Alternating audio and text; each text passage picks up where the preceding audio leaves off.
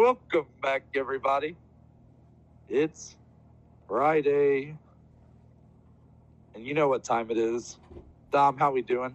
Oh, I'm doing just great because we get to break down a fight that's well over a year in the making. One of This the most true. exciting fights of 2020.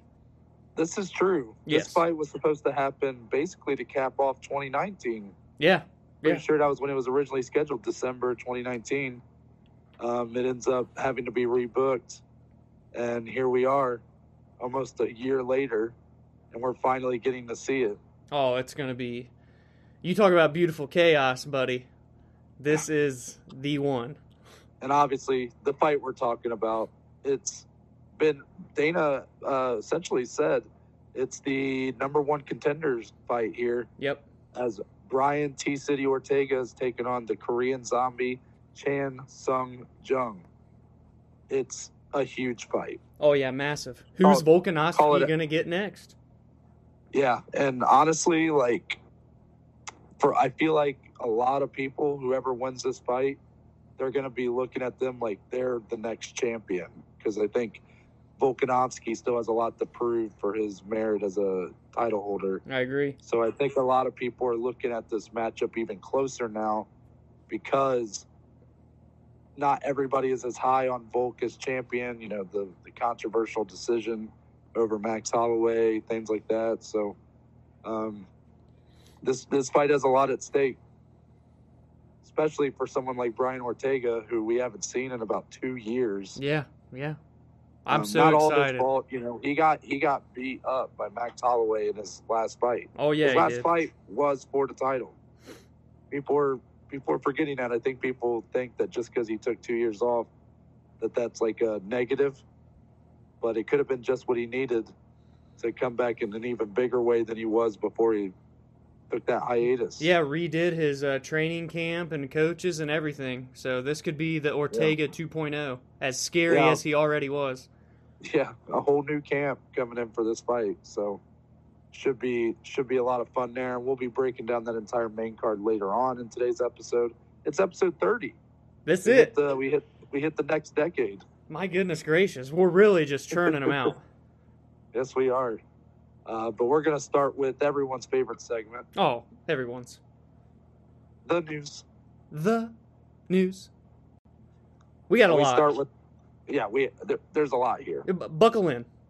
Yeah, you know, everybody go go go cook you a little dinner. Yeah, yeah. Get Li- you a little something to drink. Glass of wine, light a candle, get the missus, get the mister, whoever. Play us, t- turn us on the stereo, turn us on your phone, the speaker. Here we go. It's the news, Below baby. average shows after dark. Oh, that I mean that's a date if I've ever heard one. so we're going to start with our fight announcements here. Um, the first one happening, I believe it was just announced yesterday. Um, the guy who's basically been perhaps the the biggest, like the most talked about guy in the whole UFC in the past week, Mr. Joaquin Buckley. For those of you who may not, may be like, oh, what, where do I know that name from? Well, That's the guy with the incredible knockout, maybe the best knockout in UFC history that just happened a week ago. So he's got his next fight announcement here against Jordan Wright for November 21st. what a tough So, Dom- task. Yeah, so Dom, I want you to give your thoughts on this announcement. Yeah, so I love it. First off, again, he's stepping in on November 21st. So the 255 card, um, which has been having a lot of trouble recently, it seems like, just a lot of confusion around it. So uh, probably not a main card fight, but up in the prelims just because of all the hype. Maybe they even put it as the first fight on the main card just because of that kick. You really don't know. Yeah, But but this is great for Buckley, a guy that um, if any of you have seen his recent interview that he did with Ariel Helwani, said that before this most recent fight didn't even know if MMA was going to be his career. But That's now so all of a wild. sudden he gets this kick and he's all all over the place. The most retweeted tweet, the most liked tweet, the most viewed tweet. He's on Sports Center number one of the top ten plays. Like this kick really changed his life. Uh, the bank account is sure to be going up. Uncle Dana took care of that. I can only imagine. And um, now they're pairing him up with Jordan Wright, who I believe is 11 and 0 or something like that, undefeated, if I'm not mistaken. A tough task, but they clearly love this kid. A lot of hype behind him off the kick. And again, Impa was also undefeated, I think. And he, we saw what he did to Impa when we were high Yeah. on him. Contender Series vet, won his UFC debut. So I think matchup wise, this is a great fight as well. Very exciting. Yeah. Uh, this is definitely a this is a tough fight for Joaquin here. Um, not that he hasn't shown that he's high level. He's been very impressive throughout his career. However, he, he's a Bellator alumni, which I think is kind of a fun fact that people don't realize. Yeah. that Joaquin came from Bellator, had a two fight stint at LFA, which, as we know, LFA is kind of the the triple A, if you will, to the UFC's major leagues. Yeah. Um, so it's like guys just on the cusp of kind of reaching that legit status. Um, wins both his fights there, comes over, loses his debut in the UFC. However, it was against Kevin Holland, and we know what a monster Kevin Holland is Right. got to the third round with them. I know that was a fight where um, I, I remember in that fight, Kevin just looked like he was more experienced. However, I saw a lot out of Joaquin in that fight and his composure because, I mean, he did ultimately end up getting finished in the third round, but the experience for Kevin Holland there, like it just looked like they were on two different levels but I'd be interested to see that fight almost get run back down the line. Yeah, I was going to say the same thing. because then Joaquin's second fight is against Impa, and I mean, spinning back kick, one of the most incredible knockouts you'll ever see. Yeah. But he's going up against a very tough opponent, coming off such a such a momentum boost for him, such a confidence boost for him. He is 11 and 0 for Jordan Wright. Joaquin is 11 and 3. Um, now, on the other end of this, Jordan, the Beverly Hills Ninja Wright. Wow. Uh, this is his second fight in the UFC. His debut was actually on the Munhoz versus Edgar card, which we broke down against Isaac Villanueva. He got, got the win in a minute and 30 seconds via doctor stoppage, Wow. TKO. The doctor stepped in that fast. I'm concerned. Yep. Yeah. So um, he also had a no, no contest uh, on Tuesday Night Contender against Anthony Hernandez. I don't know. It was overturned by the state athletic commission, so I'm not sure um, if someone tested positive or uh, not sure what happened there. Uh, I, we'd have to look more into that, but he is undefeated. I believe he also has a one of the things you like to mention, Dom. He has a hundred percent finish rate, we love it. There's nothing better. and it's pretty split for him. He's not only a guy that's going to knock you out, but he'll put you to sleep with a submission as well. As I as I'm looking here, he has five submission wins in his career, so that leaves him with six by TKO or KO. So right. A guy who will finish the fight anywhere and everywhere. Also, hear this one: 100% finish rate and all, you know, for 11 fights, 10 of those finishes first round. Oh, so you're telling me we're in for an absolute slugfest? I think so. Wow. Someone's think- getting put uh, to sleep. And you know, I know Joaquin's got the um, the the hype right now, but um, man, this is a tough fight for him coming off what was the highlight of his career so far. Uh, for most people's careers, it would have been. yeah. Um, it's a very tough matchup for him to take. I'm happy to see him testing himself, though. And he was an underdog against Impa. And look what happened there. So who's to say it can't happen again? Yeah. Maybe we'll get another uh, crazy KO.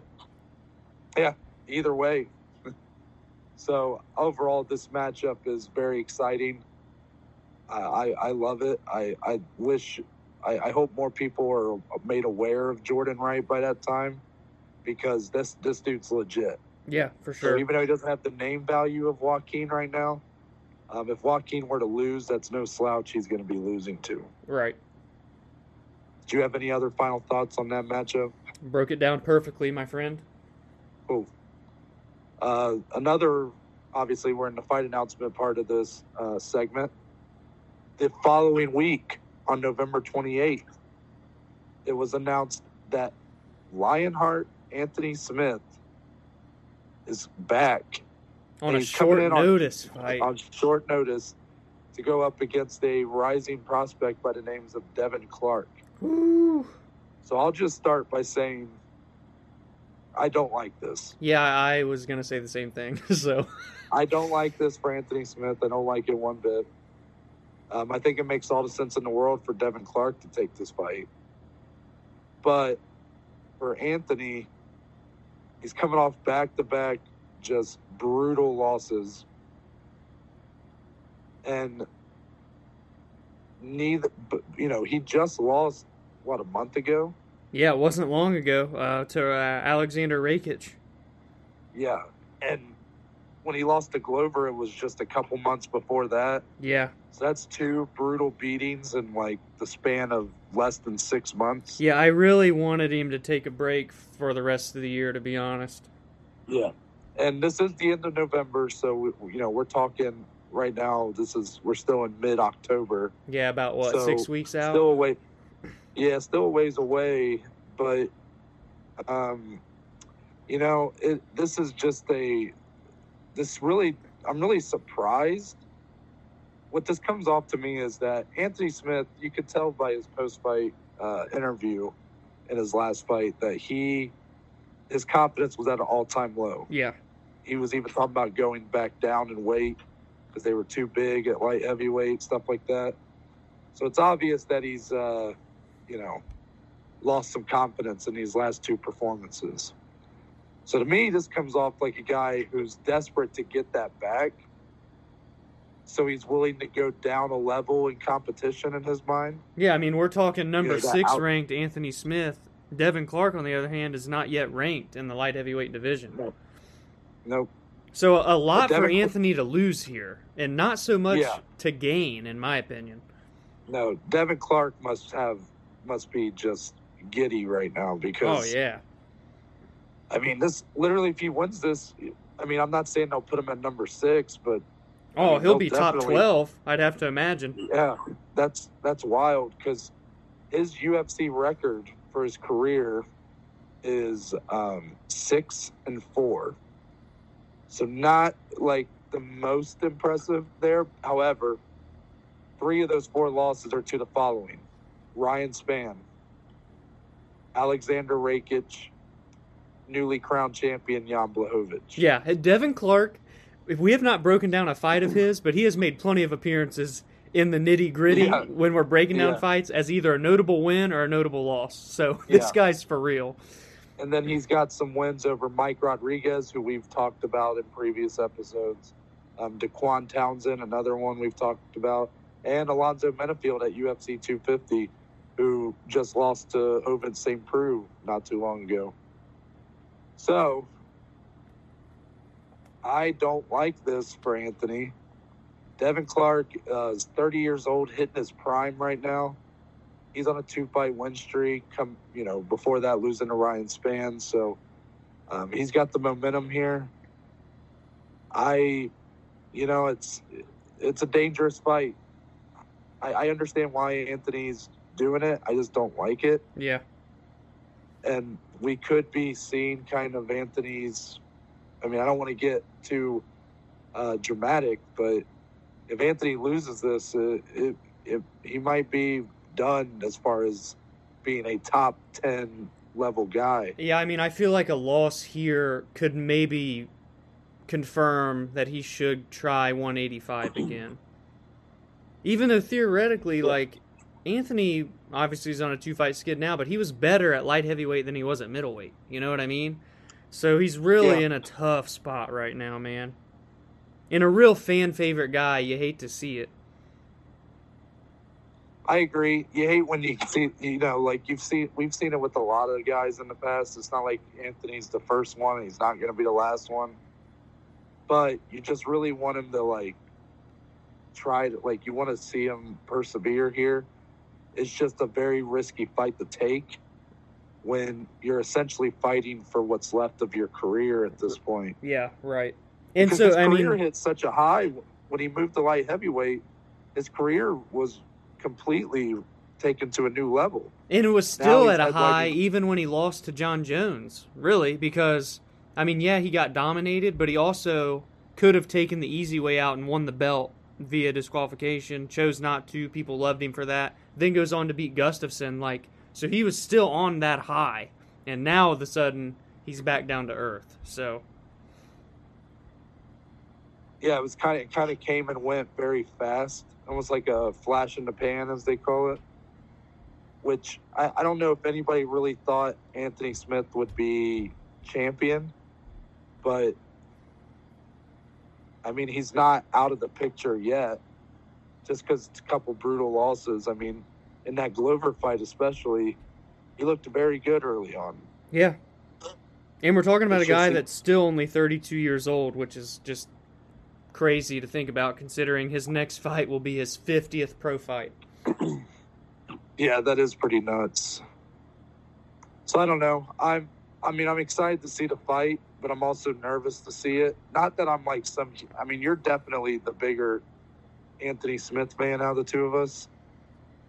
But I'm still nervous for it just cuz after the both of those losses that he's had, they're just brutal to watch Yeah. and you know, I just I, I I'm concerned that we could be seeing something similar, but who knows? Only time will tell. Yeah, so I guess we'll leave that one there. And then our next fight announcement is for December 12th. This is for the big show to end the year, UFC 256. I'm likely going to be on the main card here as Jacare Souza is going back down to middleweight, right? For this fight, or no? Is this at light Uh, this will be middleweight. Yeah, so he's going back down to middleweight to take on the rising top 15 guy, Marvin Vettori. The Italian dream, Got- brother. Yeah, a guy, a guy that a lot of people love. Um, Jacare, a guy who at one time you could have argued should have been fighting for a title. Yeah, I mean he's He like he's on that everybody. list of. Sorry, uh, I, I cut you off even more when I can't see you. Um, but he's like right on that list of top fighters that never fought for a UFC title. He, he for sure. I mean, there, you could definitely have made an art. He should have been fighting for a title Yeah, back in that like 2016 2017 range um, but where we are now with him is he's at a bit of a crossroads i think that's fair to say oh yeah, he's, he's lost his last two fights both by decision once to jack Manson. Then he moved up to light heavyweight and lost split decision to jan Blachowicz.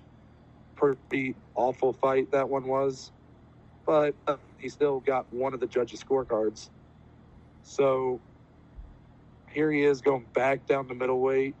Um, kind of interesting. I'm not sure why he was so. I don't know why he moved up just to move back down. It's not. I mean, I know it was a really bad fight, but I didn't think he. It's not like he got knocked out or anything like that. So I'm curious, Dom, what kind of your thoughts are here? Because on the other end, you got Marvin Vettori, who everybody seems to be big on right now because he's just had a lot of bad luck with not being able to get enough fights, stay active enough because people keep dropping out. yeah. I mean, Uh, he's 15 4 and 1. He's ta- he's probably the closest to beating Israel Adesanya outside of Kelvin Gastelum. Split decision loss to him. So yeah, give me your thoughts on this matchup. Yeah, I mean Marvin's the number 14th ranked middleweight right now. He's on a three fight win streak. He puts on really great performances, never in a boring fight. Um, I was calling for him to fight Hamzat at one point. You know, I think this is a good fight. It's by far the biggest name that Marvin could get on his resume. And honestly, like if Marvin were to get this win here, I'd love to see him fight a guy like Edmen Shahbazyan. To be honest with you, I think that's an incredible matchup. Ooh. Edmund was the hype train coming off of that loss, so he's kind of back down to earth, reevaluating his camp. In the meantime, we've got Vettori who wants to be active, but like you said, he's not getting fights. But now he's taking on Jacare, which is again the biggest name that would be on his resume this far. And um, even though Jacare is not ranked, we all know how much of a legend he is of mixed martial arts. So no matter if there's a number next to his name or not, Marvin will move up the rankings if he were to get a win here, which is no easy task, by the way. Jacare, by all means, could still come back to the middleweight division and get a win and be right back in there. Yeah, there's no doubt in my mind for Jacare that he is a top 15 level middleweight. Um, he was top 15 when he left the division. That's why he's unranked right now because he didn't ultimately make too much of an impact at light heavyweight. So, but he'd already been removed from the middleweight rankings. Now he's coming back down. It's kind of that same story of just kind of that awkward time frame where they've already removed them, so they're not going to add him back. But um, this is a big fight for both guys. Vettori, again, he's number 14 at middleweight, really trying to establish himself here as like a top 10 type guy. And then for Jacare, he's at the tail end of his career. He is uh, 40 years old. So he he is quite a bit older than his opponent here, as Vettori is 27. So pretty big age difference there. But Jacare has uh, shown in the past that age is not really something that affects him too much. Yeah. He, he has shown quite an ability to turn back the clock. However, his last couple performances have not necessarily showed that same that same Jacare, that same spring in his step, that same level of aggression in his strikes, the power in his strikes. He's looked a little slower. Will that carry over here?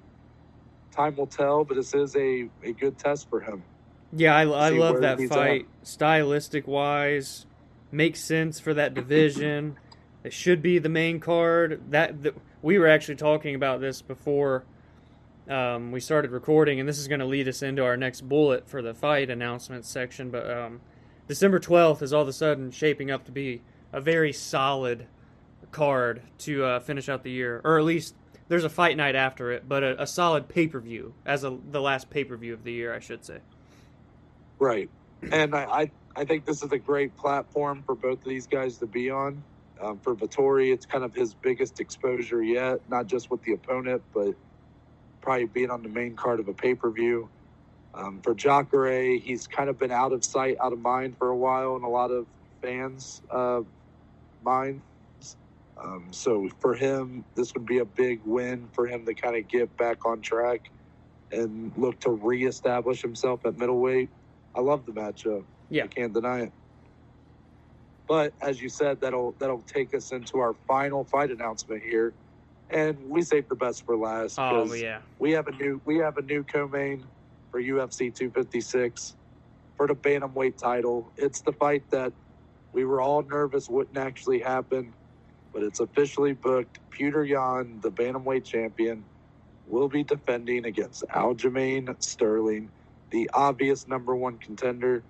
And I'm just going to start by saying you know, my worries about TJ Dillashaw maybe being thrown in there, I think we found out that wasn't the case because I, I think now what it appears is the UFC probably wanted to see how Marlon Moraes yep. performed.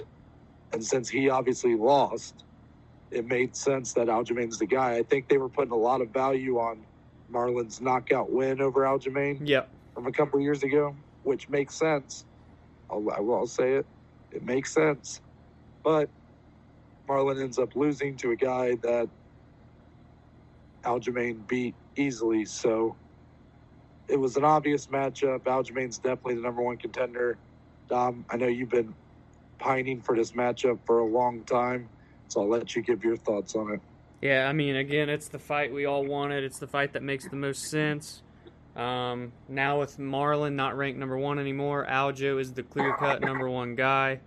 This fight is a fantastic stylistic matchup, standing on the feet and in terms of grappling and jiu-jitsu on the ground. You can't really get a much better matchup. Um, and they're both in their primes right now. This is the perfect time for them to be matched up with one another. Again to be the co-main under the greatest women's fighter of all time and Amanda Nunes. Last pay-per-view of 2020, finishing out the year with a bang. I love this fight. Excuse me. I love this fight. I love everything about it. And really, I had Aljamain as my champion, you know, next year in that episode. If you guys haven't seen our one year from now champion episode, be sure to check that out. But Aljo's who I predicted to be the champ around this time next year, and it could all start in December, my friend. Yeah, no, you're completely right. It's it was the obvious matchup to make, and I'm glad that the UFC finally made it official. Um, this is going to be big for Peter Yan as well because it's a way for him to really establish himself and prove that he is not just some. I've heard the term paper champ thrown around a lot, which, considering people didn't really look at Jose Aldo as a legitimate title contender at this point when he beat him at UFC 251. So he still has a lot to prove, even though he is the champ. And what better way to prove it than to get a win over someone like Aljamain Sterling?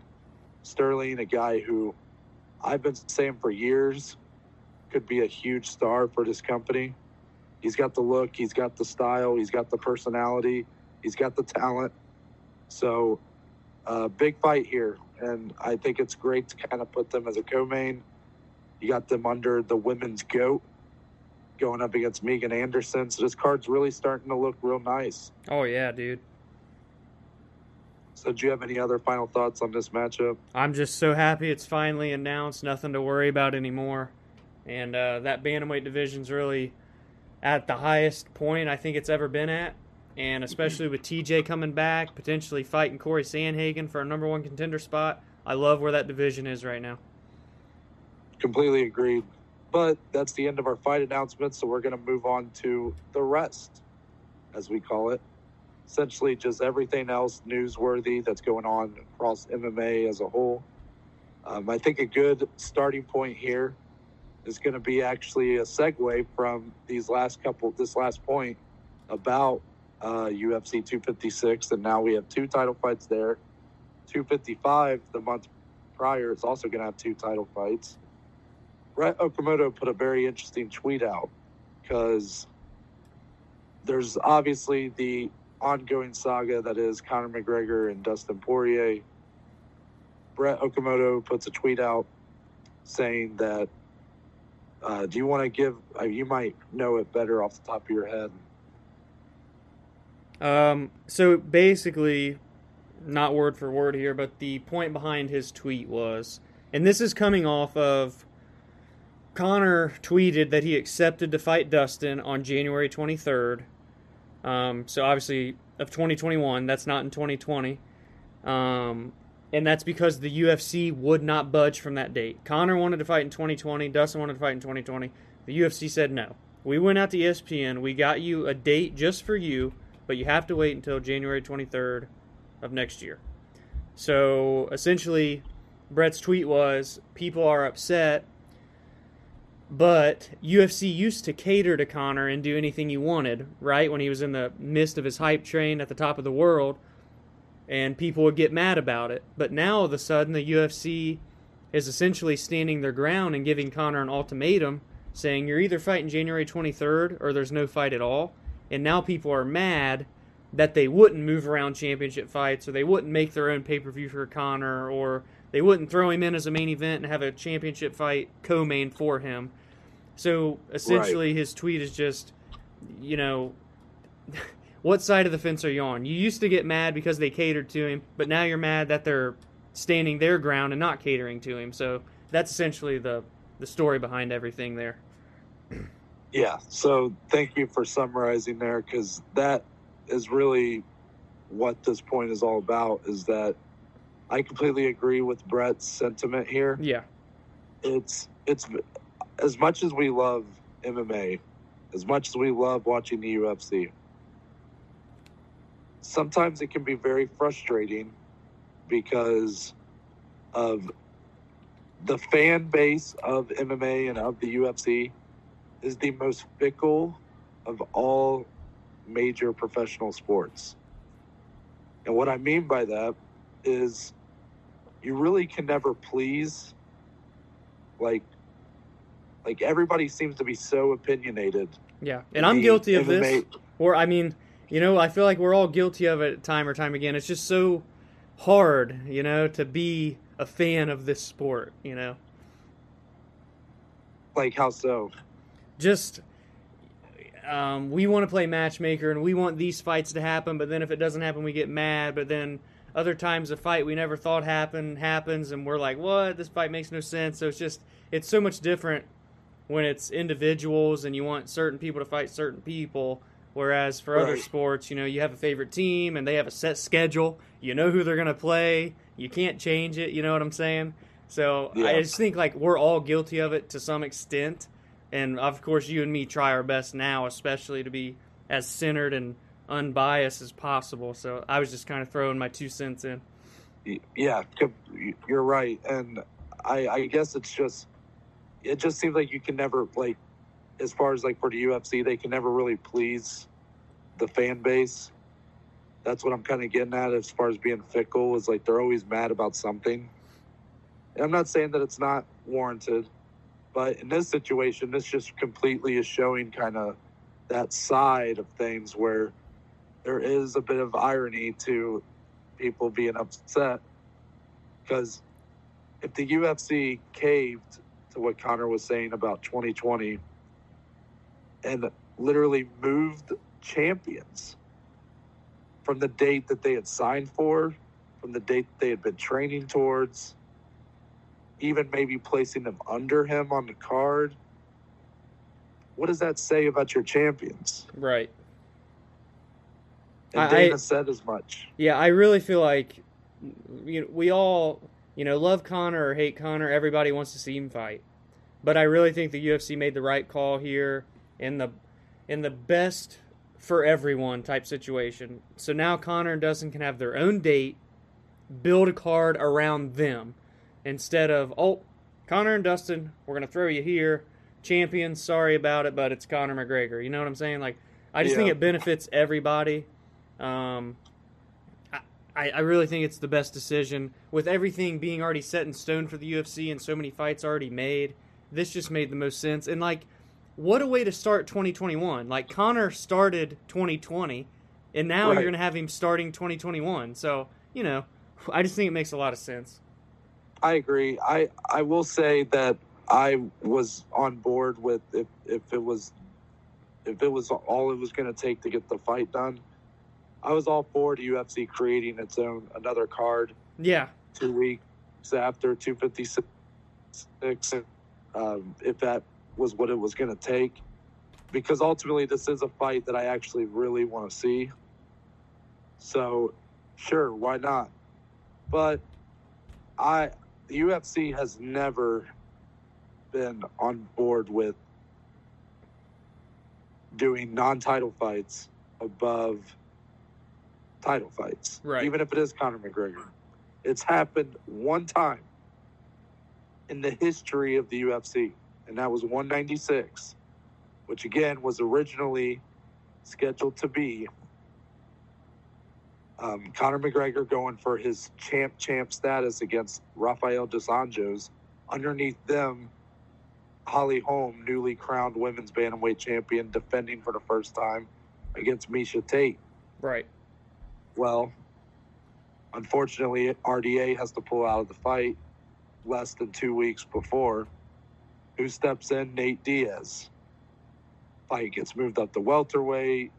They do a couple press conferences to get people more excited. That fight's still the headliner above the not the title fight, but it was more it, under, it was more understandable there because you know it, it just it made sense at the time just because you had a fighter pulling out within two weeks of their fight, so it was already a bit of a mess the UFC won't does not like to do it, and I and I like that they don't do that. Yeah, value your champions. Stick exactly. by your champions. But I digress. I just wanted to. I just thought it was a good idea for us to touch on this because I think this is kind of a point I've been wanting to make for a while. Just the irony sometimes, like people don't I don't know if um, when people are fans of something like it doesn't even have to be just the UFC. They they can't really see things from another perspective a lot. Mm-hmm.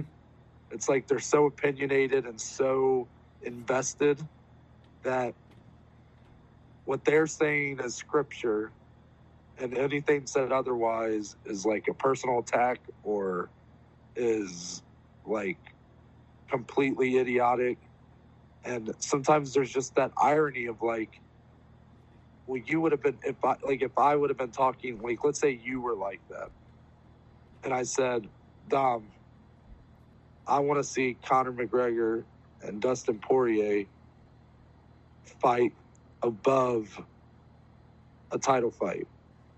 And you could be like well that's the stupidest thing ever. Don't you know that dana doesn't do that? And that's you should value your champions, blah blah blah.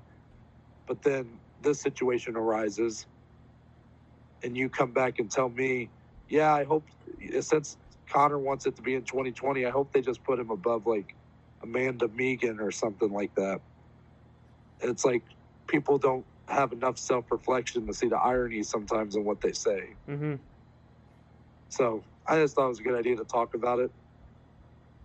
But we'll get into the rest of the Conor news and Dustin news a little bit later, probably to wrap up this news segment. But moving on from there, we had a fighter get released from the UFC. Yes, sir. That literally right today. before we hit the record button. And his name is uh, James Vick. So, what a interesting career James Vick has had. He came in with quite a bit of hype around him. Started off very strong in his UFC tenure. Unfortunately for him, he I don't know if it I don't know what you want to call it. He's had a melting pot of factors kind of go against him. mm-hmm. One being that he just can't his chin can't hold up, it seems. Two, he's had some injury problems. Three, he's talked some shit in these fights that he's ended up being knocked out in, which always kind of blows up in your face. I.e. Justin Gaethje. Yeah. Um, basically, he's on a four fight losing streak. He was 13 and 1. Then he gets knocked out by Gaethje. Then he get loses a decision to Paul Felder. Great fight that one was, though. Then he gets knocked out by Dan Hooker. And then that KO up kick by Niko Price. Oof. Um, three of those four, all three of those knockouts were in the first round. None of them went above two minutes and 30 seconds. So, you know, it, it seemed like this was kind of an inevitable direction. Uh, James just, it's kind of unfortunate. Like some of these knockouts were kind of bad luck. The Niko Price one, he was looking good and then he gets hit with an up kick and he's just out cold. Like, what can you really do about that, you know? Yeah, how often do you see an up kick knockout, you know? Right. But, you know, he's he's still only 33 years old. He's got a lot of talent. You have to believe that whichever promotion signs him, it's going to be a pretty big signing for him. Oh yeah, for sure. Do you have any predictions on where he might go? Uh, I mean, I could definitely see him being a fit with Bellator. Um, honestly, a guy like Vick, who's like known to put on really good fights, I wouldn't be surprised if he signed with somebody like Bare Knuckle. To be completely honest with you, I wouldn't Yeah. suggest that, but I wouldn't be surprised if it happened. But I think yeah, uh, that's true. that he would be a great fit for an organization like Bellator, especially now that He- they're on the bigger stage with CBS Sports and everything. Um, and he's still got it.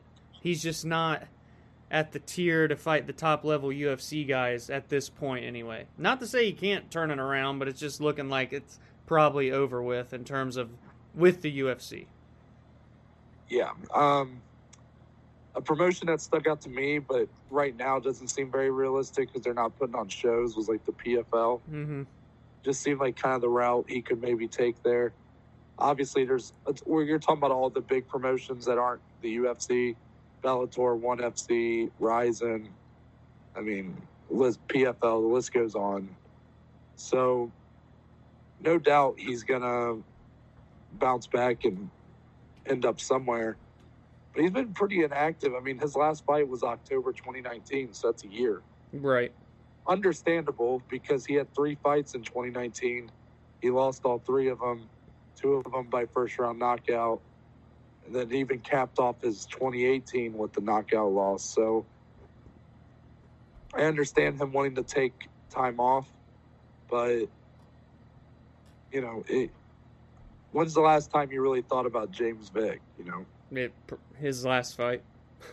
but two years ago, he was probably close to a top ten guy Yeah. on the cusp, if you will, of being a top ten guy. Well, I mean, that fight with Gaethje at the time was huge. Like top Well, five in. contender situation type status. he stepped in uh, late notice for that one, if I remember correctly. Yeah, and he he had a lot of trash talk toward Justin. Justin did not yeah, like really that. did. Yeah, it really blew up in his face, didn't it? Oh yeah, it was um, one of those moments where the trash talk gone bad type type It deal. was like at this moment, at this moment, he knew he fucked up. yeah, yeah, and that was when uh, Gaethje's fist was flying toward his face. But all in all, we wish the best for James. We'll we'll update as his decision is made. Um, hopefully, here within the next week or so, he'll probably decide where he's going to be going. And it wouldn't surprise me if he gets a fight booked at that new promotion pretty much right away. Right. Next news segment, we're going to go to another promotion for a couple of these Bellator, as we've already mentioned. First being that they have signed a big prospect. Yes, very big. by the name of Magomed Magomedov. So, Dom, do you want to tell the people why this is such a big deal for Bellator? This is a a very big prospect. Of course, had to be on the UFC's radar. I can only imagine. He is 16 and one. His only loss of his pro career has came to the bantamweight champion of the world for the UFC, and that's Peter Yan. But don't get it twisted, my friends, because the only loss of Peter Yan's career is to Magomed Magomedov. Funny Yeah. how that works, huh, my friend? Yeah. Um, so this is a huge prospect, very young, again 16 and one, a guy that I would have loved the UFC to get, and especially like imagine a trilogy way down the line in the UFC with him and Peter Yan. But anyway, he's with Bellator, a very big signing for them, a guy that can go right into that bantamweight uh, pool that they have, and really probably start making some noise with his first fight. I agree. He's from, he's another one of those guys that trains out of Dagestan. So, you know that he's legit. It Yeah. seems like every fighter coming out of that camp down in Dagestan, they're just so crisp everywhere, so technical, just monsters. And him being a bantamweight, he's 5'7, 28 years old, young guy still. Um, seven submission wins, four KO TKO wins. So he's a guy that can get a fight, not only get you down, but he'll finish you as well. Um, I, I, I definitely was upset a little bit that the UFC weren't able to sign him, but for Bellator, this is pretty big. I'm Oh. not sure, you know, a lot of Magomed's fights. Now, the Peter Yan fights are, even at their time being 2016, 2017, that's a big, that's high level of competition. But, you know, a lot of these other fights, they were happening at regional shows in Moscow, essentially. So now he, if he's, you know, now he's signed with Bellator, he's going to be fighting on a much more global scale, much more global pool talent. So it'll be interesting to see kind of how his career, how how fast his career takes off, if it does at all. Uh, because I think he's like legit, and I'm a big fan, and I I think he's going to be a guy that we're going to be seeing as a title holder at Bellator, and hopefully someday come to the UFC. But if not, he can be another one of those Bellator guys that just makes a big impact there, like Michael Chandler did, things like that. So, um, big signing for them, big move, I would say, to be able to take him out from under the UFC's like grasp, essentially. Yeah, and especially being that he never even was in the UFC to begin with, so that you know they Right. got him first, type of deal. Yeah, it's just another one of these. Uh, it's a thing that Bellator should focus more on, and that's developing their own talent. Right. Instead than- of getting these veterans from other organizations, that's where they could really establish their brand more by building up their own superstars rather than taking um, older, not washed up, but just kind of like over the hill superstars from like the UFC, for example, and then they thrive in Bellator. But now they can have the veterans and bring in their own talent, which is great for them. Agreed. The other um, news story out of Bellator is there was a pretty big fight that happened there a long time ago, and um, that was Fedor Emelianenko, who at the time had was the number one pound for pound fighter in the world. Yeah. A guy who dominated Pride, a guy who had dominated everybody. He literally had only lost one fight, it was due to a doctor stoppage where he got a cut above his eye that wasn't even bad, but it was in like a different country. It was, you know, some shady shit going on there. So, relatively speaking, a guy who was unbeaten, he goes up against Fabricio Werdum. And Fabricio, at this point in time, because I want to say this first fight happened around 2011 or so. Yeah, it's been a minute. Fabricio at this point was a guy who had fought in the UFC, but wasn't like was essentially a journeyman. He got cut from the promotion in the UFC. Um, then he goes to Strikeforce, where he wins two straight, one of which against Bigfoot Silva. Then Strikeforce holds him versus Fedor, and it's looked at as Fedor is going to run right through him but Fabricio gets the triangle armbar submission in just over a minute. Shock the world. Yeah. One of the biggest upset losses ever. Such a monumental win for Fabricio's career. It essentially injected a lot of life into his career that was kind of running into a like a crossroads at the time. And now they're talking about running it back in Bellator. So I'm curious what your thoughts are on this, Dom. Uh, two guys that are in similar uh, situations in their career, similar, uh, you know, wins and losses, and just same ages. It, it makes a lot of sense. Fabricio just had his contract in with the UFC with his most recent fight. He took out Alexander Gustafsson in his heavyweight debut, which was very impressive. Tapped him, I think it was under two minutes. It was rather quick. So Fabri- Fabricio, for being you know, 40, above the age of 40, I believe, at this point, has still got it in him. One of the best Brazilian Jiu Jitsu practitioners we've seen at the heavyweight division across all organizations that he's been in. Fedor is a pioneer, no matter what way you want to look at it. Why not run it back, man? And that could be a huge fight for Bellator to put on. They love putting on big heavyweight fights over there. Yeah, they do, and I, I, I have to respect that on their part because it, it does feel like a big deal, even if it's these guys that are, again, if this fight were to happen in the next few months, Fa- Fabricio's 43, Fedor's 44. So they're out of their prime, but they're two huge names in the history of mixed martial arts, and I would be very down to see this matchup I, I really don't care to see either of these guys fight anybody else. Yeah, I mean, that's a I mean? perfect Like, way to just- put it. I think it's just kind of a perfect matchup for both of them at this point in their career. Yeah, I mean, Fedor is coming off a win, but it was back in December 2019. He did get a TKO win over Rampage Jackson. But then you kind of look before that, like Ryan Bader knocked him out in like 35 seconds. So the once untouchable, the the last emperor, as his nickname is, he's not quite that anymore, understandably.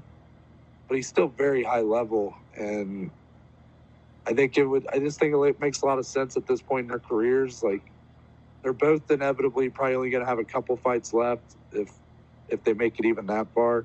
Why not just do something fun? match them up against each other. You can have it headline a show, obviously. Probably still a uh, think- rather big payday too. I'd have to imagine. Yeah, and I think the show would do very well. But I guess we'll see on that. I know there also uh, Scott Coker has even mentioned wanting to do. Uh, I believe it was Fedor versus Brock Lesnar. yeah, Uh, can't say I, I will ever see that happening at Bellator, but uh, just funny that he seemed they seem to really still want to give Bell, uh, Fedor like a. I don't know if it's kind of like a is it a send off? You know? yeah, like a send off or because you know Fedor has already retired, I believe, once or twice in his career, so you know he has to be about done. Guy's fought everywhere. He's done everything you can imagine outside of fighting in the UFC. Funny enough, but, right. Um, yeah, I'm I'm excited for it though. If it happens, that'd be a card I would actually seek to watch. Oh yeah, hundred percent. And then next news story here, back to the UFC. Um, we seem to be talking about this guy a lot lately, Hamzat Chimaev, a guy who just took took the MMA world by storm, and now we're just kind of sitting here. It's like the calm before the next storm right now. Yeah, exactly. No one wants guy- to fight this man. Yeah, yeah, and it's ob- and it's obvious he's getting a top fifteen opponent. And a main They event. want him to headline a card. Yeah. They want him to headline a card. Give him a top fifteen opponent, but nobody wants to accept it. Well, there's one person in particular that's very, uh, very much saying, "I want this fight." Yes. And who is that, Tom?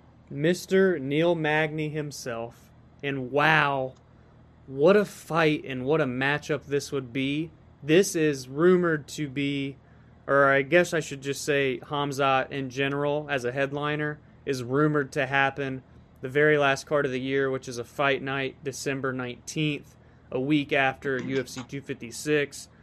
They're looking at both divisions, welterweight and middleweight. No one wants him. Mr. Neil Magny, number 10 ranked, if I'm not mistaken, in that welterweight division, has come out and he is game because no one wants to fight Neil Magny. And we know Hamzat will fight anybody. Two guys, they want to fight each other. No one else wants to fight them. And that's an easy main event sell. Neil Magny's been in a main event before, so uh, could easily do it again, especially with a guy like Hamzat. This is a great fight. I really hope that's what gets finalized.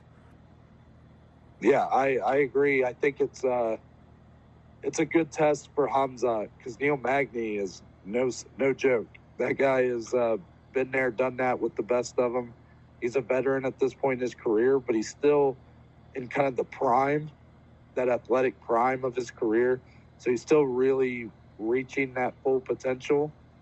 While Hamzat's just, I mean, it's the Pandora's box. You know, we don't know, we truly still don't know how, like, what heights this guy is going to reach. So I, I, I don't care who he's fighting. Honestly, I just want to see him fight. Exactly. And for it to be someone like Neil Magny, who seems to be very interested in the opportunity and, ex- and like hungry for it, makes it that much better rather than it being someone like Wonder Boy who doesn't want the fight. I just like someone that's really wanting it and is therefore going to be hopefully more motivated. And the there's more to for it. lose here than to gain. So for him still wanting to take this challenge, I think is says a lot about Neil Magny. I agree. I, I agree in, in a sense, but at the same time, who's the bigger name in MMA right now? Right, right. That's where it is kind of like, yeah, that is So true, really- but at the same time, it's not true. It's just kind of the way you look at it, type thing. If Neil beats him, that guy, I guarantee that they will likely give him someone in the top six, five. That's a huge win to take off maybe the biggest prospect the UFC's ever really seen as far as in this amount of time. right. Um, so I understand that it's the rankings argument of why would someone take that fight if they're coming off of a win or whatever. But when you're talking about a guy who's literally one of the biggest names in the sport right now, or one of the hottest names in the sport, why not? it worked for Derek Brunson to take that fight with Shahbazyan. Yeah, that's a very good um, comparison. Yeah. So, and this is even more so than Shahbazyan. Even. Yeah, yeah, hundred percent.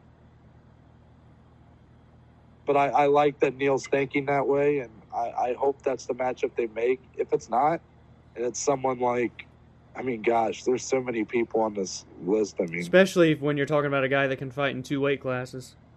Yeah, I mean, even a guy like Anthony Pettis or someone like that would be nuts. Just, but I think the fight that's going to be made is him and Neil Magny. I think now we're just waiting for the confirmation. Exactly. So we'll finish up here with just a couple more. These are kind of the big news stories, I guess. Um, I'm going to let you talk quite a bit on this one. Dan Hooker versus Nate Diaz. Yeah, that's it. On to the next one. No, uh, this is interesting and something that really kind of came out of left field. So Nate Diaz randomly, I don't know if it was a tweet or Instagram or both, he uploads a video of Dan Hooker knocking out Gilbert Burns when Gilbert was still at the lightweight division. If you don't know, Gilbert Burns is the number one contender getting ready to fight Kamaru Usman for the welterweight title. So Diaz randomly uploads this and then essentially says, or uh, then Israel Adesanya actually comments on it and says something uh, good about Hooker because Israel and Dan Hooker are teammates um, in Auckland, New Zealand at City Kickboxing. And then Diaz responds back to Izzy and says, Yeah, your boy is the number one contender at welterweight right now. Basically, just taking a shot at Gilbert Burns for no reason other than the fact that this is Nate Diaz. so I'm not really surprised. But then Dan Hooker's like, Oh, um, let's fight. And so then Nate Diaz is like 165 question mark, and then Dana White comments on an Instagram post and says never that they're never going to do a 165 pound division. Long story short, Dan Hooker and Nate Diaz seem to want to fight each other all of a sudden. This is a matchup that I never saw coming, and a matchup that I really love to see. Yeah, I I agree. I this definitely came out of left field. So much so that I don't think it's going to happen. not to be not to try to piss on the piss in your Cheerios or in the fans Cheerios, but I I see why Dan Hooker would want this fight. Oh yeah. I mean I mean talk about a guy Dan Hooker still very underrated considering that he is in that top echelon of lightweights. Dan Hooker is a fantastic fighter and striker to say the least. Yeah.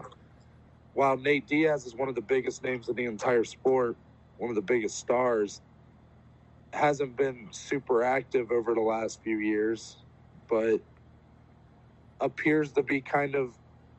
I mean, he's been more active as of late. He's fought twice in the last, what? I guess he's fought once a year in the last two years. Essentially. So I don't think this is going to happen because I don't know if Nate will really take a fight with Dan Hooker. I just don't know if I foresee that when he could potentially be looking at Masvidal again down the line. And I'm still waiting know. on the Nate trilogy. Diaz, Nate Diaz doesn't really think like that, though, does he? He's, he's a fighter. He doesn't really. Yeah, he just he doesn't really like. For example, here, like if he thinks you're a good fighter, he's gonna basically come out and say it. And if he thinks you suck, he will also come out and say it. So that's yeah. it's yeah. just uh, he's straight to the point, man. Him and his brother both. So yeah, that's a that's a good point, and um, I would like to see the matchup. I, I think even though Diaz is not ranked nearly as high, he's kind of being more carried by his name at this point. He still has a ton of talent. I mean, look at what he did to Anthony Pettis not too long ago. Yeah. Uh, he did get beat up by Masvidal, but that was again at, that was at welterweight. Um, he is a much more natural lightweight. Diaz is, I would say. And oh, I agree. I, Sorry, I'd, again, I can't see no, you, so I didn't know if you were. No, you're good. I, would like to see the matchup. I, I'm just not very confident it'll happen, but it was still very interesting to see the back and forth go on for as long as it did. Yeah, for sure. What a rub for Dan Hooker there for a guy who's really still trying to make a name for himself to get into a little Twitter beef with Nate Diaz. Right, exactly. In a respectful beef. That doesn't happen Yeah. often with a guy like Nate Diaz. So it was it was No, definitely doesn't. cool. And we're going to end today's news segment with we talked about it a little bit earlier.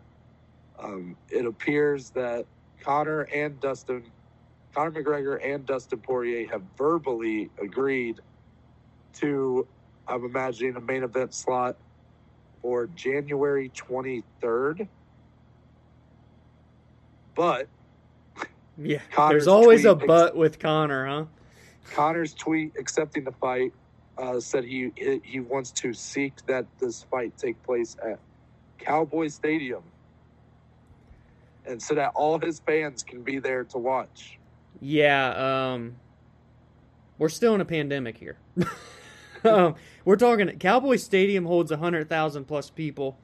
Now, I don't know if he's wanting to, you know, obviously even in January, I can only imagine that restrictions will still be in place with fans. So this very well could be the first UFC fight back with fans, but I still don't foresee 100,000 people. So I don't know if he's just hinting at like, well, you know, we can have half capacity, which is still 50,000 people, which is still an insane amount of people for an MMA fight. I don't really know what he's angling at, but he went to Cowboy Stadium last year, met Jerry Jones, was there pregame, throwing footballs with the Dallas Cowboys and all kinds of crazy shit. Only Conor McGregor does. Um, so I like that he wants to do it. Will it happen? I'm kind of leaning big time toward no. Um, but again, I guess it all just kind of comes down to fans are going to be allowed, and if so, what state can they be in, and all this other intangible stuff. So I just want to see the fight. I don't care if there's zero people there. I just want to see the fight. Yeah, I I agree with you. It's it's nice to see that we're we're we're kind of it seems like it's building some momentum. You know, I was not very confident at all that this fight was going to actually happen. You just it's hard to be that confident with Conor and is involved. But he literally I mean, he literally tweeted that he accepted it. Now, Dustin made it clear that even though he verbally accepted it, that there no contract has been given to him. Right.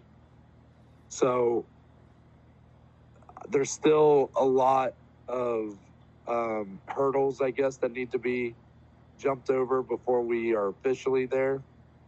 But it is nice to see that both men have publicly said that they have accepted the fight. Exactly.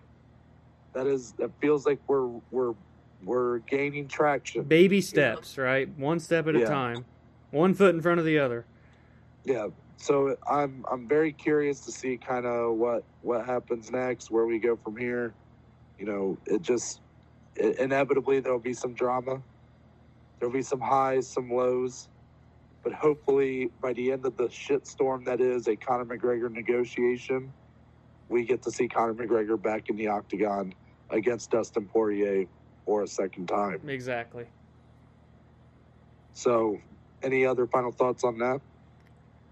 That's the news, my friend. That is the end of the news. The news. and it's time. Yeah, don't leave. hash- Don't leave. We got a we got a preview show, and it's a great preview show. By the way, if you're watching this on YouTube, look at that damn poster. Ooh, this is one of my favorites we've done so far, my friend.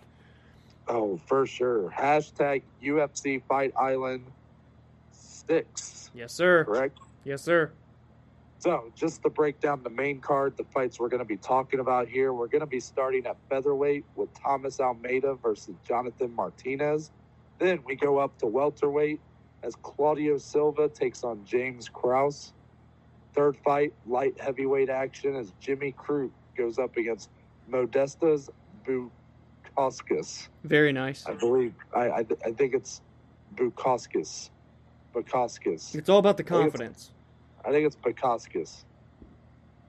Then, our co-main event, our one women's fight on this main card is at flyweight, as Katlyn Chookagian, the number one contender right now, going up against the debuting in the in this division, former women's strawweight champion Jessica Andrade. Oh, I love that one. I'm ready for that one. So interested in that. But y'all know what we, you know, y'all know why you're here. Yeah. Our main event at featherweight, it's T City versus the Korean Zombie. That's enough said. All right, let's go home. See you guys. Yep. so, Brian Ortega versus Chan Sung Jung, the Korean Zombie, to finish off the night. Oof. Two, my two favorite fighters in the whole division. My heart hurts, but I'm so excited at the same time. Yes. Now we're gonna go back down. We're gonna start Thomas Almeida versus Jonathan Martinez. Dom, you know what to do. It's time for the nitty gritty, my friend. Thomas Almeida, Jonathan Martinez, men's featherweight action. Thomas Almeida is 21 and 3, 17 KO TKOs, 3 submissions. That's 20 out of 21. Close enough to 100%. He's 5 and 3 in the UFC. Uh, notable win coming against Brad Pickett via KO, and all three of those losses are very notable. Uh, coming to our good friend Cody No Love Garbrandt via KO, then goes on to lose to Jimmy Rivera, our other good friend, via unanimous decision, and then his most recent loss was to Rob Font, also via TKO. Jonathan Martinez on the other side of the octagon is 12 and 3, 7 KO TKOs, 2 submissions. He's 3 and 2 in the UFC and a notable loss to Andre Soukhamthath.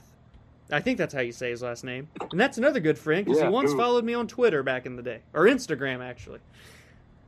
So yeah, a lot of friendly faces here, Noah, in the notable wins and losses category. Well, is Soukhamthath really a friendly face because he unfollowed you after? Um. Okay, so the prediction. Uh, th- this is a this is a really good fight. I think on paper, I'm really I'm just gonna kind of be straight up here. I'm leaning toward Almeida, most notably because of the amount of competition and the amount of fights he's had. The true veteran of the game. I think we do see a very good fight, and I'm actually gonna go with Almeida via decision. I think we see a very good fight, but not my fight of the night because that's going to come a little later. But I've got Mr. Thomas Almeida via unanimous or just decision in general over Jonathan Martinez to start the night off. Nice. Um, I'll just say real quickly for Thomas Almeida, at one time, you know, kind of right before I started watching, as I do, he was one of the biggest prospects in the entire promotion. Yeah, he was twenty. Uh, he was undefeated coming into the UFC. I mean, I'm pretty sure if you go back and look at the odds for him versus Garbrandt, I believe he was favored in that matchup. Yeah, that was the first real big win that really put Cody on the map. Yeah. And look, Thomas started out 20 and 0, has since went 1 and 3, hasn't fought since 2018, the beginning of 2018 as well. So we're nearing a 3-year hiatus here. That's tough, man. Oh yeah, That's I mean ring rust again. I think it is a thing. It's a matter of what fighter it is, you know. So were they active enough, training enough to where ring rust doesn't affect them? And if it is, you know, maybe it's just a mental ring rust rather than a physical. You know, you just never know. It depends on uh, who the fighter is and just a bunch of other factors that come into play. Right. So for Jonathan Martinez, he's 26 years old, very young kid, 5'7, 70 inch reach. Almeida is still a pretty young guy. He's only 29. He's also 5'7 with also a 70 inch reach. I have a hard time going with decision either way here because Almeida's only got the one decision in his, or two decisions, I should say, in his entire career. He's won one and lost one and knows. For Martinez, I believe he's only went to uh, he's went to five decisions, so a little bit more, three and two in those fights. Um, you know, I, I actually think I might go the other way here. I think I'm going to go with Jonathan Martinez. I'm, I think I'm out on Thomas Almeida. I, I was a I was a believer in him for a while. His losses are all to top level competition, and I don't want to overlook that. However, I think a three year hiatus, considering that it appeared even in his last two losses that he had lost a lot of confidence from the Cody Garbrandt fight. Mm-hmm. like that killer instinct seemed to be kind of gone. I guess I just am not sure that a three year hiatus is going to all of a sudden change that. And those are a lot of what ifs. I completely could see him coming in here and knocking him out, knocking out Jonathan Martinez in the first round. But Martinez has proven to be a durable, tough guy. His three, two of his three losses being by decision, the third one being a DQ with an illegal knee loss. So never been finished. A guy who nine of his 12 wins by finish. I'm ultimately going to go Jonathan Martinez by decision. Okay. But I understand that um, Thomas Almeida could be making a, a, big case here to be back for good. But I, I want to, I got to see it before I believe it in this case. I feel you. I feel you. Yeah. So with that, we'll move on to our second fight: Claudio Silva versus James Krause. Take it away. Yeah. So Claudio is 14 and one, but really should be 14 and 0. He kind of has that Jon Jones loss on his record. Um, he had a disqualification. I believe it was also illegal elbows. I could be wrong, but it was yep, some sort of. It was. Okay, so basically just like Jon Jones. So technically he's 14 and one, but never been beaten. Uh, two KO TKOs, nine submissions, so 11 out of 14 via finish. He's 5 0 in the UFC. He's on a 14 fight win streak. Notable wins Leon Rocky Ed- Edwards via split decision and also beat Danny Roberts via submission. He is the very last person to beat Leon Edwards. Ever since Leon Edwards is on an eight fight win streak and hasn't lost in four years.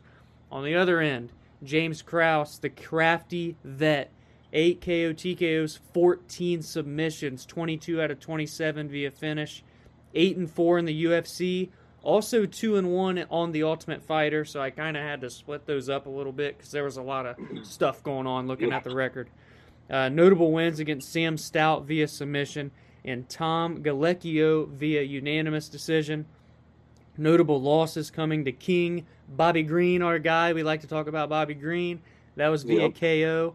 Um, he lost to Jorge Gamebred Masvidal back in the day via unanimous decision.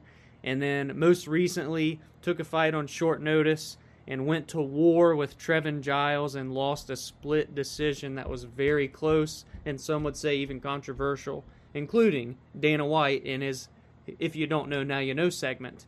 This is my fight of the night. I don't know how you feel about this one. Let me hear it. Um, first, I just want to offer a couple more notable losses for James Krause. He had a couple at WEC. I don't know if you saw that uh, Cowboy Cerrone and Ricardo Lamas. So Glad you added to it. Yeah, and actually, I think another. Yeah, he has a notable win back in 2008 over a young Michael Johnson. Oh, my goodness, you did some digging. I love it. I mean, that's yeah, that's so, I, so we're talking a guy that used to fight at lightweight. It looks like. I mean, with losses uh, to Bobby Green, unless he fought up potentially, I'm not exactly sure what weight classes they happened at. Well, from what I'm reading, he had a lot of catch weight fights at like 160 pounds, 165 pounds. Gotcha. Um, so he was kind of in that in between. Now I'm not sure if he was fighting at lightweight. It it looks like he might have been fighting at lightweight during those like early UFC fights for him but this one again is at welterweight, correct? What was that? I'm sorry. Uh, this fight's at welterweight, correct? Yes, this one's going to be at welterweight. His last one, he took short notice and fought up a weight class at middleweight. So I think at welterweight, Krause is actually on a six fight win streak. So definitely his um his natural yeah, weight class. Point. Dana t- Dana talked up uh, Claudio Silva quite a bit in that little segment he had that he posted. Yeah, he really did. Um, I can see why, but I will say that the fact that the guy's 38 did kind of like give me a negative reaction, and maybe it shouldn't. But I was a little bit hesitant to be commit to him because I first I thought he was going to be the younger guy. Because I'm I'm just going to be honest, I, I'm not very familiar with Claudio Silva. Right while James Krause is 27 and 8, a proven veteran. Yeah. A guy that's always but, down to fight whoever. But, man, Claudio Silva last fought August 2019, so he's not fought over a year. James Krause fought on the last pay per view that we had, and actually, that's not true. He fought on UFC 247 back in February, so not the last card we got before COVID, but uh, right at the end there. So he's been more active, but oh man, this is a this is a tough one to predict because really you got two guys who finished the fight, but in primarily different ways. Yeah. This is very oh. hard stylistically, and I think this is going to be a war for three rounds. And I, I'm, I'm, I know you're still kind of struggling. I'll let you think a second longer. I'm going to come yeah. out. I'm, I gotta go. I know they're both veterans, but James has that experience, the the willingness to step up anytime, anywhere. Now he's got a camp behind him here. I'm going James Krause. A great fight, but he gets a third round finish via submission. Hmm. I like it. I like the pick. I think I'm also. I think this time I'm also going to go the other way.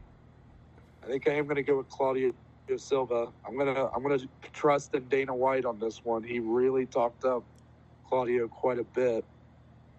As for the um, how this fight will end, I, I think it's only fair to go to decision here. That's tough to say because Claudio finishes fights, but James Krause is uh, also a durable guy, so I think we're gonna have back-to-back decisions to start off the night. Um, I'm gonna go with Claudio Silva to continue being basically undefeated. But I think it could be a very close fight as well. Maybe, just maybe, even a controversial decision. So. Do you foresee a battle or kind of each having their ups and downs, but mm-hmm. Claudio overall um, controlling the fight?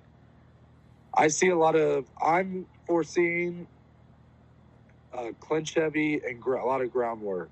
Gotcha. Not saying that that won't be good or exciting. But I don't quite see it as like a war.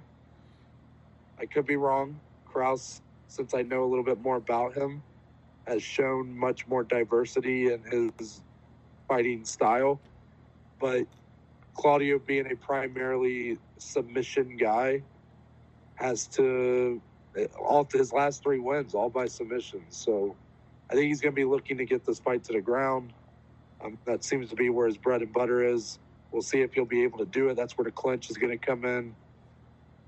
I, I, I'm not saying I think it'll be a good fight, but ultimately not my fight of the night pick. So, all righty.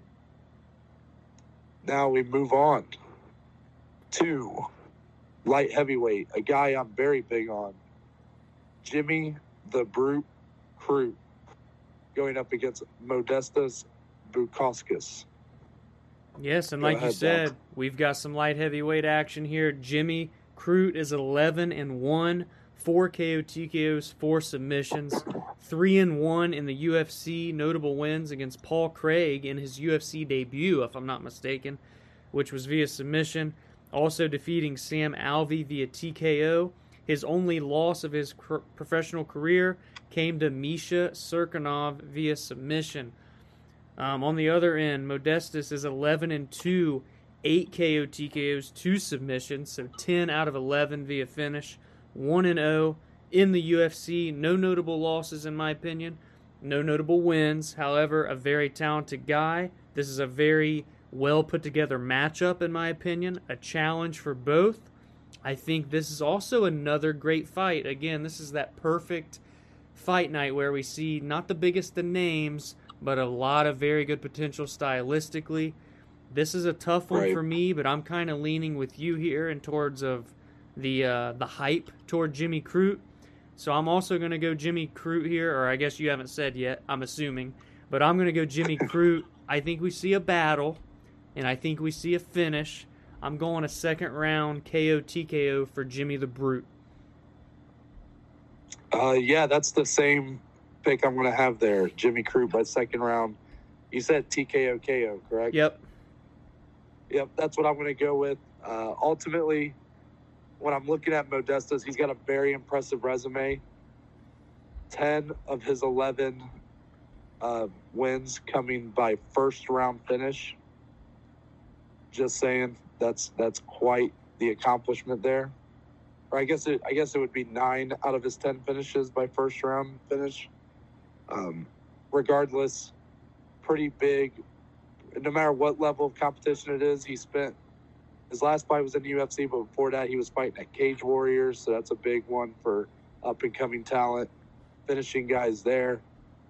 But Jimmy Crute, man, I think he's proved it more. Sure, he's got that loss to Misha Cirkunov, but that's a top 10 light heavyweight. Oh, yeah, exactly. Uh, Jimmy Crute's got that very tough to deal with style that you've seen work for guys like Colby Covington, where they're very much a grind it, take the pressure to you type guy. But Crute even has the power in his hands to finish it on the feet. So I think that's ultimately how he's going to get the job done. I think he'll wear down uh, Modestas for a round or so. Second round, eventually is able to find the opening, maybe in the clinch and get a be able to finish it via strikes. So that's how I see it going. I like it. I like it a I lot. I also think I also think that has the potential to be a great fight. Yeah, hundred percent. Styles, style clash right there. I like it. Yes. Now, co-main event. These are our two biggest fights of the night, obviously, and we start with the women's action. Katlyn Chookagian, Jessica Andrade. I'm a big Jessica Andrade fan, Dom, but is she going to be able to get it done here? This is a huge fight for the women's flyweight division. Katlyn, the number one contender, fought Valentina, lost, came back, beat her sister. Andrade, on the other hand, Bennett women's bantamweight was successful there. Bennett women's strawweight became the champ there. Now she's meeting right in the middle. This is her debut, and she's got a tall task ahead quite literally, by the way. Uh, Katlyn Chookagian yeah, yep. is 14 and 3, two KO TKOs, one submission. So three finishes, 11 decisions. Yeah, but that's all right. She's a very talented fighter. Not taking anything away from her. 7 and 3 in the UFC. Notable wins coming against Lauren Murphy, unanimous decision. Irene Aldana, who we just meant, uh, talked about a couple weeks ago, via split decision. Alexis Davis, unanimous decision. Joanne Calderwood, unanimous decision. Jennifer Maia, unanimous decision, who is fighting Valentina next for the title. And then, like I mentioned most recently, coming off of her loss to Valentina, fights Valentina's sister, Antonina, and quite literally dominates her through and through for three rounds and yeah. gets the unanimous yes, decision victory there. Uh, she's got notable losses to Liz Carmouche via split decision Jessica Eye via split decision, and then of course her loss to Valentina, which was a TKO uh, via ground and pound. On the other end, Jessica Andrade has been there and done it all. She's 20 and 8 with 7 KO TKOs, 7 submissions, 11 and 6 overall in the UFC. Notable wins against uh, Raquel Pennington via split decision, Jessica Penne via TKO, JoJo, Joanne Calderwood via submission that we were so lucky to see in person and see my UFC expertise get put in the dirt that evening. Um, Angela Hill via unanimous decision. Claudia Gadelha, unanimous decision. Tecia Torres, unanimous decision.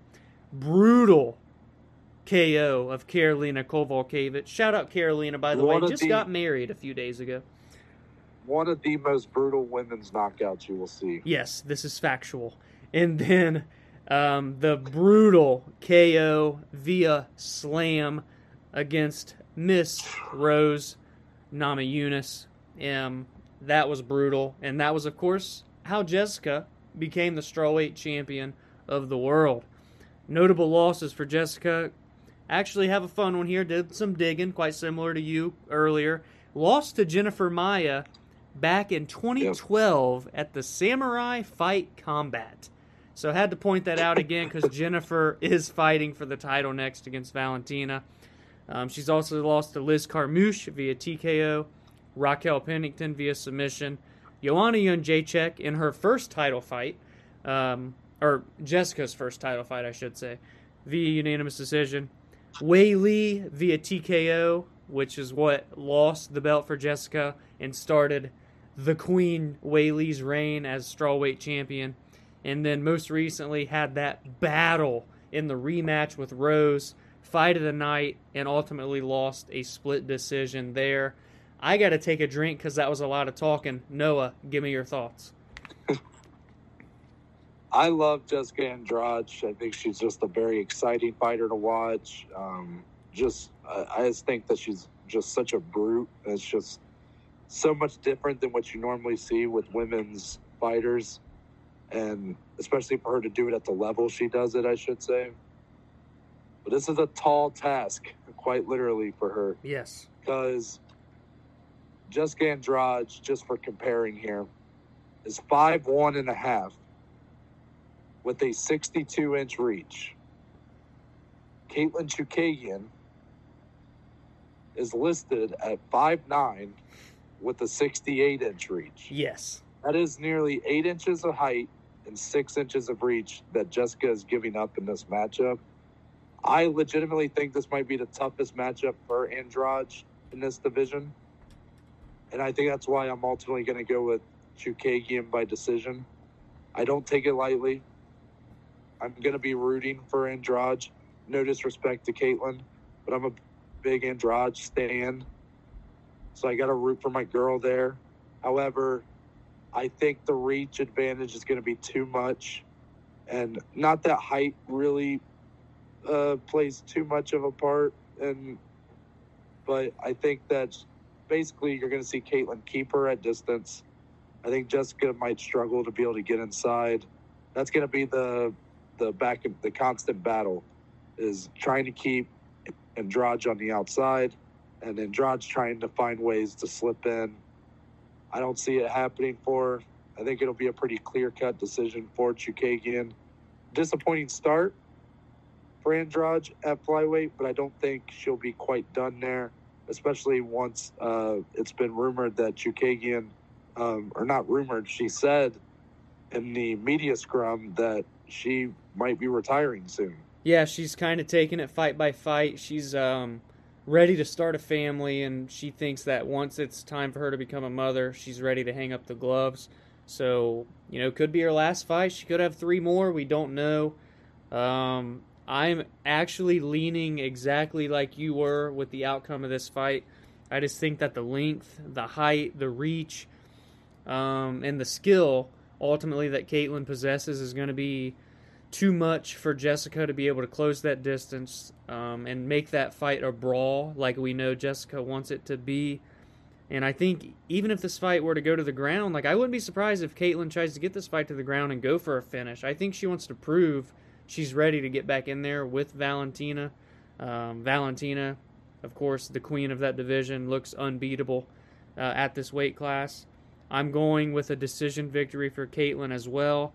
I'm not doubting that Jessica can win. I'm very excited to see what she looks like at this weight class. Again, she's fought at women's bantamweight and strawweight. Now she's right in the middle. Um, so it's a very fun fight, a very fun stylistic matchup. But again, going with you here, Noah, a Katlyn Chookagian decision victory. Potentially even very decisive, but it could be a close one as well. We'll see what happens on Saturday. I foresee this being probably the dullest fight of the night. Not to like, I, I don't usually like to predict those kind of things because, you know, I like to think positively more so. I think it'll be a clear cut decision for Chookagian. I just think it's going to be very much a, a standstill. That's how I foresee it. Just to paint the picture better. You know, I like to do that. Yes, a big, big painting the But- picture fella. yeah. And with that, we're here at the main event. I, I can't Now, do Dom, this. Now, Dom, you have said, you said, you're like, I don't know what I'm going to do predicting this fight. You've had a lot of time. We've been talking for a while. Do you feel a little bit more comfortable in your decision? Not one bit. No. No, Well. not one bit. I, I know you were hoping for me to say yes, but I got to be honest with you. I got to be honest with the listeners.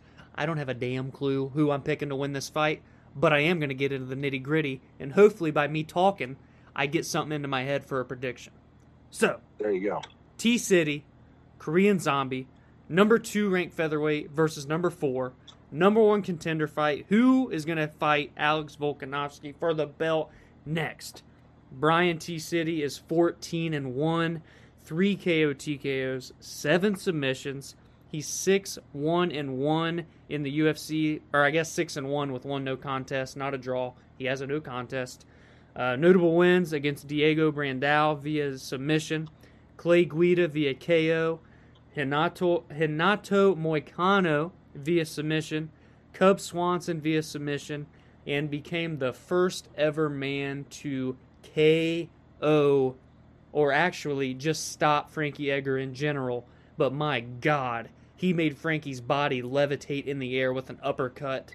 Woo! It was the featherweight yeah. version of Ngannou versus Alistair Overeem. Yeah, it was an uppercut from hell. Yes. Um, and only one loss on the resume, and that in fact is very notable because it came to the featherweight goat Max Blessed Holloway, a TKO via doctor stoppage. That came in the fifth round, right?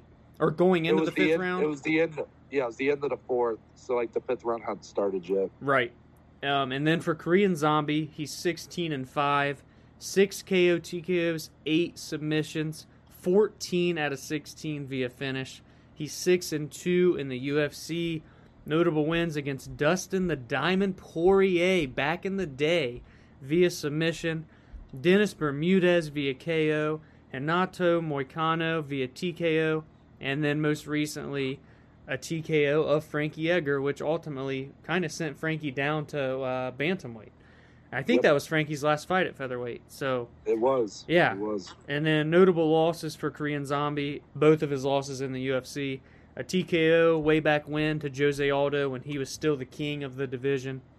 And then Yair Rodriguez in what is also one of the most incredible knockouts you will ever see in an absolute slug fest of a main event between him and Yair. A fight that Korean Zombie was literally less than a second away from getting a decision victory, but then all of a sudden Yair dips his head down, throws an up. I don't even know what I'm doing here with my body. An elbow. Throws an elbow from the from a position that you've never seen before, something we've never seen in the UFC, and KO'd Zombie, face planted him on the mat. And I just said all that and still have no idea who I'm picking, so no, I'm going to let you give your thoughts here. Uh, these are my two favorite guys in the division, just to be blunt. Um, they, I mean, I love Max Holloway. Don't get me wrong. There's other guys, but these two guys I've been big fans of for a long time. Um, not that not that I'm unique in that regard. They're very popular fighters. Korean Zombie has that like cult following to him almost. Yeah. Like I'm I love both these guys. They both are two of the top five guys in that division. I believe so, even with Ortega taking the two year or so hiatus. You know, I, that's the biggest question for me though. You know, Ortega switched up his entire camp for this fight. It's the first time we're seeing him since that devastating loss to Max Holloway, which was for the title. A title shot he had earned, by the way. While for Korean Zombie, we haven't seen him since the end of 2019, um, but he has been more active, you know, since coming back from his required military service. I'm just going to be honest. I think this is my fight of the night. I think that it's not going to go to distance, however.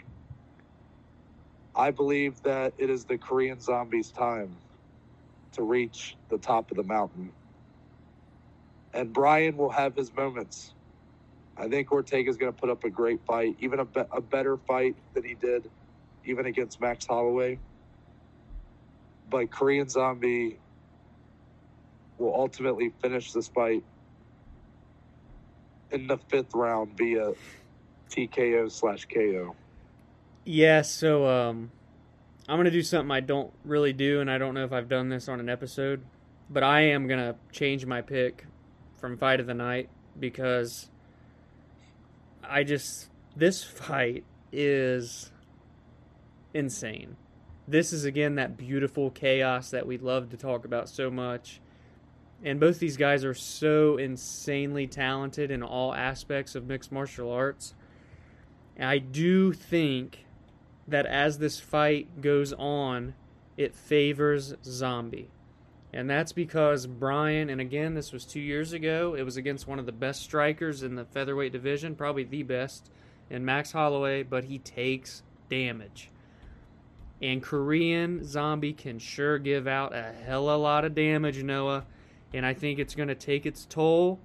Again, I you predicted perfectly where I think Ortega will have his moments, maybe even have some grappling in this fight, which I think would be very interesting to see. But I think most of it stays on the feet, and if it's on the feet, again, we haven't seen Ortega in two years, but from what I've seen most recently out of both, Ortega has the advantage in the striking, and I have. Oh wait, you meant zombie. You meant zombie as the advantage in the striking, right? Yes, yes. Sorry, thank you for catching No, that. Yeah, just wanted to get that. Now, I ahead. get going on these tangents here, and I'm just like laser focused in. I'm looking at this poster in front of me, and I'm getting mesmerized by the colors. yeah. Um, I have Korean Zombie getting the KO TKO in the fourth round, my friend. But I think it plays out almost exactly how you predicted. I couldn't really agree more. Will I be surprised if Ortega wins this fight? Not one bit. Nope. This is one of those fights where both guys can win the fight via KO TKO, via submission, via decision. It doesn't matter. Both guys have equally the same chance to win, and it is so hard to predict this fight, man. But as of right now, at this moment when we're recording, that's what I'm going with. And for now, I'm not going to change it. Saturday night, I might Yeah. change it, but right now, on the podcast, this is what you guys got. This is. The, I'm. I'm going to give a bold take here. This fight will be the biggest contender for fight of the year against the obvious fight of the year in Joanna and Weili. Even better than Hooker Poirier. Yep. Because I think it's going to be nonstop till the end. Yeah. Not that Poirier Hooker wasn't, but you know what I mean. I, I This is definitely my opinion. This will be. This is a fight of the year contender. That's my prediction. I believe this will end up being in that fight of the year race. yeah. If I'm wrong, I'm wrong. But have I been wrong yet? W- Um, Yes, I've been Oh wrong. yeah, a lot. yeah. I was gonna let you Paulo- finish thought- that for yourself. I thought Paulo Costa was going to be the dominant middleweight champion. So yeah, and then he got humped in the octagon. yes, he did. Um, yeah, I agree, man. This could be quite the fight. Um, this could be right up there with fight of the night contenders. It's so hard, or fight of the year. I'm sorry, uh, with Joanna and Weili because that fight was so incredible. Um, but this has all the potential in the world to be top three. If not, maybe it, we sh- it shocks the world and they get number one. But this fight is so incredible. I have not been this excited for a fight night headliner probably since we've started the podcast to be honest. This is such an amazing fight. Again over a year in the making and it's one of the biggest fights that we've seen in 2020 in terms of the importance of it. And again to be finishing off fight island this is the last fight until we get to Khabib Gaethje, and it's just like it couldn't be more perfect to segue us into that pay-per-view I completely agree. I, I'm, and you're right. This is probably the biggest headliner we've had so far in doing this. yeah But yeah, that we're cl- That's it. That that's it. That is UFC Fight Island 6 this Saturday night. ESPN Plus prelims at 4 p.m. Main card starts at 7 p.m. Ladies and gentlemen, you don't want to miss this card. It's going to be a banger. You do not. And I do just want to give a little shout. Um, obviously, we'll be releasing this on Friday tonight. Bellator has a pretty big card with headline by Cris Cyborg. Um, so that's why we didn't talk about it here, even though you're watching this or listening to this after it's happened. Right. Uh, but we'll be talking about that on Monday. Bellator also has a card on Saturday, um, so be be on the lookout for that if you're will, wanting to get more more into the, the the wacky world of MMA. Yeah, making their debut on CBS Sports Network, if I'm not mistaken. So that's a uh, big news for them. A great time for MMA as a whole. Yep. But our next couple episodes here, Monday, we're obviously going to be recapping uh, all the action that happens on Saturday from these fights. Um, we'll also touch on Cyborg's fight and anything else that may happen over those two Bellator cards. So we'll give you all the details. We'll talk, give you all our thoughts on who inevitably wins the main event. But Wednesday, this episode's going to be a little extra special. Just a little bit, I must say. Um, basically, me and Dom are just going to talk about our MMA hot takes. We're just going to kind of cut the breeze. Y'all know what a hot take is. You know, it is what it is. And for those that don't know me, and for those that do know me, I'm known to have very, very hot takes when it comes to all things sports. Sometimes even boiling hot. Touch your hand on it, and you're going to get a third degree burn type hot and Noah's been a been known to roast me for those, but I eat them. You know, it's it's all right, and I'm excited to really get into this. This again could be a very fun episode where we're just gonna really just talk until there ain't no more talking yeah. to do. That's that's the way I look at it. It's not going to be really a list format. I think we're just going to kind of speak as they come to our mind. Obviously, we'll write them out ahead of time, but probably just talk for about an hour and a half or so about what our hot takes are and I think this is a lot of fun. Just a chance for us to share some thoughts for you guys to roast us for or agree with us on. But it's inevitably going to be opinions that are not shared by the majority of the community. So, or at least that we think. You know, we may have. Yeah. We may have some people that are like, "Oh wow, I actually agree with this." So that's what I'm. I'm really excited to see kind of where people are at with uh, our opinions. There, it's going to be fun. Yeah, completely agree. But that's our next couple episodes. So, Dom, tell the people where they can find you on social media. You can find me on Twitter and Instagram at dsalee14, and you can find our Below Average Joe's MMA podcast on Twitter and Instagram at BAJ. Again, that's Below Average Joe's abbreviated, so BAJ underscore MMA podcast. And as for me, if you go to my Twitter or Instagram right now in the bio section, you will see a link that'll take you directly to our link tree. There you will be have links to every platform and social media that we're on. So it could take you to our Twitter, our Instagram, our YouTube channel, our anchor page, along with Spotify, Apple, Google Podcast. And there's a link on there if you want to become a contributor to the podcast and, do- and basically uh, donating a few dollars a month um, all that money goes back into just helping the podcast. Um, when we want to do things like perhaps do a video podcast or um, some other improving the audio equipment, there's a wealth of options we can use that money for, but just an option for those of you that really want to help us grow this channel. Uh, we appreciate any amount of support, even if it's as simple as checking out a couple videos, yeah. maybe sharing it once or twice. Hey, it's all love, man. It's all gravy but again, you can find that. I guess I should say what my Twitter and Instagram is. That would help them but, know, I yeah. guess. that is at nt baker underscore. Again, that's at nt baker underscore. But with that, we're out, and we're gonna see y'all on